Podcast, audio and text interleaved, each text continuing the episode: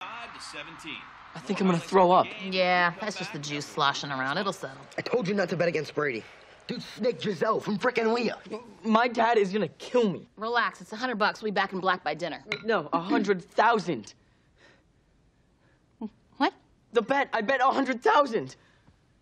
Why? Why would you do that? Because you told me to. I did not. I said 100. I very clearly said 100. Who bets $100,000? Who bets $100? I wouldn't blow my nose with $100. We're looking for juice. Well, you got the juice now, don't you, buddy? Um, $100,000 against the Buffalo Bills with the Russians? Why, You stupid, stupid boy! Okay, okay, what are we gonna do? All right, shut up. That's what you do. You just shut up and let me think for a second, okay? Sorry, pal. It's a big mess, and I can't be involved in it. Good luck.